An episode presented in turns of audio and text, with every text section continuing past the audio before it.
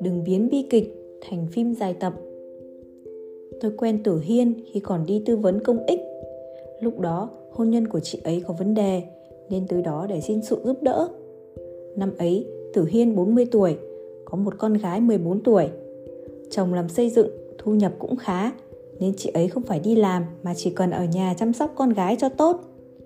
Nhưng mấy năm gần đây, Chị ấy thường nghe được lời đồn chồng mình có bồ. Hơn nữa, chồng chị ấy còn có con với bồ rồi. Ban đầu, tử hiên cũng không tin, cũng từng đi thăm dò chồng, nhưng lại bị chồng gạt đi.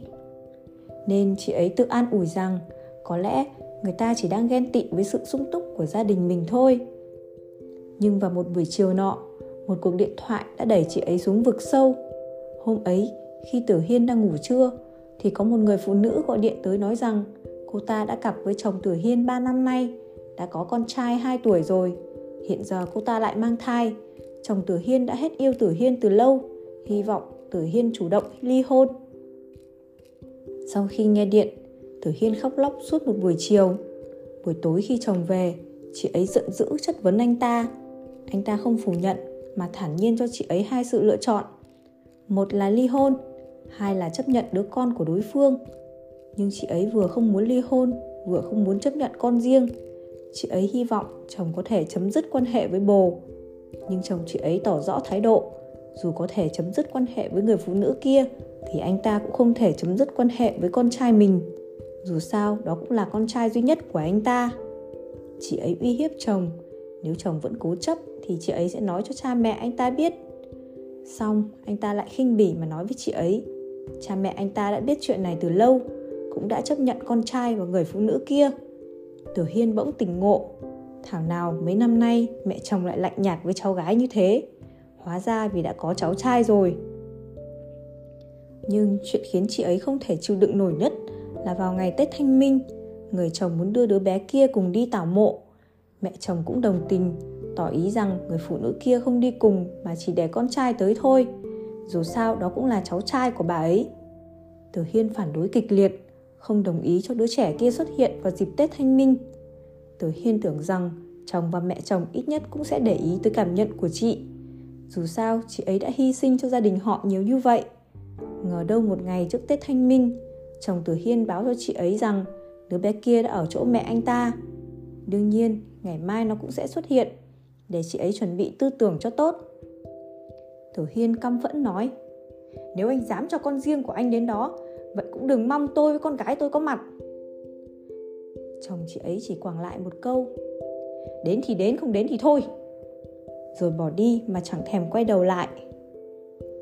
Tử Hiên vừa phẫn nộ vừa đau lòng Chị ấy cầu cứu chúng tôi Mong chúng tôi nghĩ cách đuổi hai mẹ con kia đi. Nhưng chúng tôi cho rằng đối phương đã có con Muốn cắt đứt tình cha con là gần như không thể.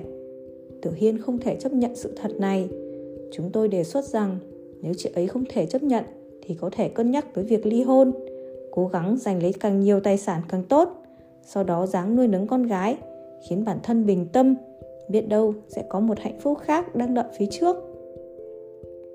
Nhưng Tỷ Hiên lại không thể để kẻ thứ ba và con riêng của ả được lợi.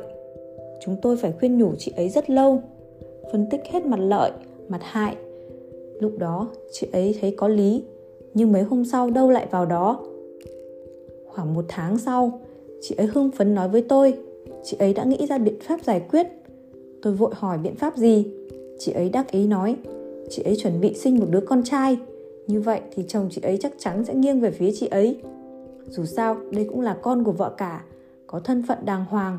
Lúc đó tôi đã thốt lên, chị đừng hại con mình. Tôi nói với chị ấy, chưa bàn tới chuyện chị có sinh được con trai hay không. Dù chị có sinh được con trai thì cũng không thể xóa bỏ sự tồn tại của đứa bé kia. Nếu hôn nhân xảy ra vấn đề thì nên giải quyết một cách lý trí, chứ không nên tạo thêm bi kịch. Ngộ nhỡ chồng chị vẫn không bị lay truyền vậy lúc đó chị với con phải biết làm sao? Chị có khả năng nuôi con một mình không? Nếu kết quả cuối cùng không như chị mong muốn, thì chị có thể chấp nhận sự thật ấy sao? Nhưng tỷ hiên không nghe tôi chị ấy khăng khăng muốn thử cho rằng chồng chị ấy có thể không quan tâm tới chị ấy nhưng nhất định sẽ bận tâm tới con trai anh ta 4 tháng sau, chị ấy vui mừng thông báo cuối cùng cũng mang thai rồi. Hy vọng được tôi chúc phúc, cho chị ấy thêm sức mạnh. Lúc đó tôi nghe xong mà trong lòng chỉ thấy bi thương. Cuộc hôn nhân này vốn đã bi kịch. Nếu dừng lại đúng lúc thì có thể thương tổn sẽ chấm dứt ở đây. Nhưng Tử Hiên lại cố chấp muốn sinh thêm một đứa bé nữa. Tôi không thể thốt ra lời chúc phúc mà chỉ tặng cho chị ấy bốn chữ. Tự lo liệu đi. Quả nhiên, mấy tháng sau, chị ấy lại khóc sướt mướt tới tìm tôi. Nói với tôi chồng chị ấy chẳng để ý tới mình. Chị ấy ốm nghén khổ sở như vậy mà anh ta không hỏi han lấy một câu. Mẹ chồng cũng rất lạnh nhạt. Tôi khuyên chị ấy ngẫm lại thật sự. Bây giờ chồng và mẹ chồng chị đều như vậy rồi. Chị còn mong tương lai sẽ thế nào nữa. Giờ vẫn chưa muộn đâu. Chị ngẫm lại xem có nên bỏ đứa bé này đi không.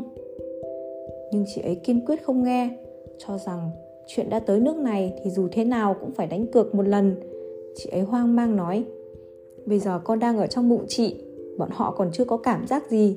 Tới khi đứa bé ra đời, gọi cha, gọi bà, bọn họ có thể không yêu nó sao? Tôi bất đắc dĩ nói, dù bọn họ có yêu đứa bé này, cũng không có nghĩa là bọn họ sẽ yêu mẹ đứa bé. Chị nhìn người phụ nữ kia mà xem, cô ta cũng sinh được con trai, nhưng Tết Thanh Minh bọn họ chỉ dẫn con trai đi tảo mộ, chứ đâu có cho cô ta đi cùng. Tốt với con không có nghĩa là tốt với chị. Đó là hai chuyện hoàn toàn khác nhau. Sau đó, tôi luôn tránh mặt chị ấy bởi vì tôi thấy quá bực bội. Khoảng một năm sau, một ngày nọ, khi tôi ăn cơm với một người bạn trong hội công ích, cô ấy hỏi tôi còn nhớ Tử Hiên không?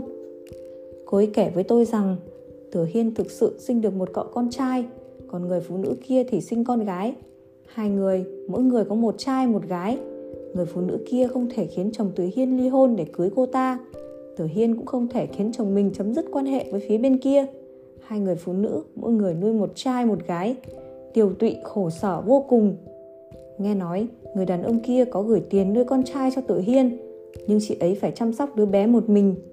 Đối mặt với kết cục này, Tử Hiên không thể chấp nhận được. Chị ấy đã tìm người đàn ông kia tranh chấp rất nhiều lần, tinh thần gần như suy sụp. Tôi chỉ thấy thương cho đứa bé ấy, bị mẹ nó đưa thế giới tới thế giới này để làm thẻ đánh cược cho cuộc hôn nhân của mình. Không biết số mệnh tương lai của nó sẽ đi về đâu. Chúng ta không thể cam đoan bản thân sẽ không gặp phải khó khăn và thất bại trong hôn nhân. Nhưng có người sẽ rút ra bài học xương máu, không ngừng hoàn thiện và kiểm điểm bản thân để mình ngày càng trưởng thành. Trước đó khó khăn và thất bại. Cuối cùng, nắm giữ được hạnh phúc thuộc về chính mình. Xong, có người lại khư khư cố chấp, mắc hết sai lầm này tới sai lầm khác, khiến bi kịch kéo dài mãi không thôi.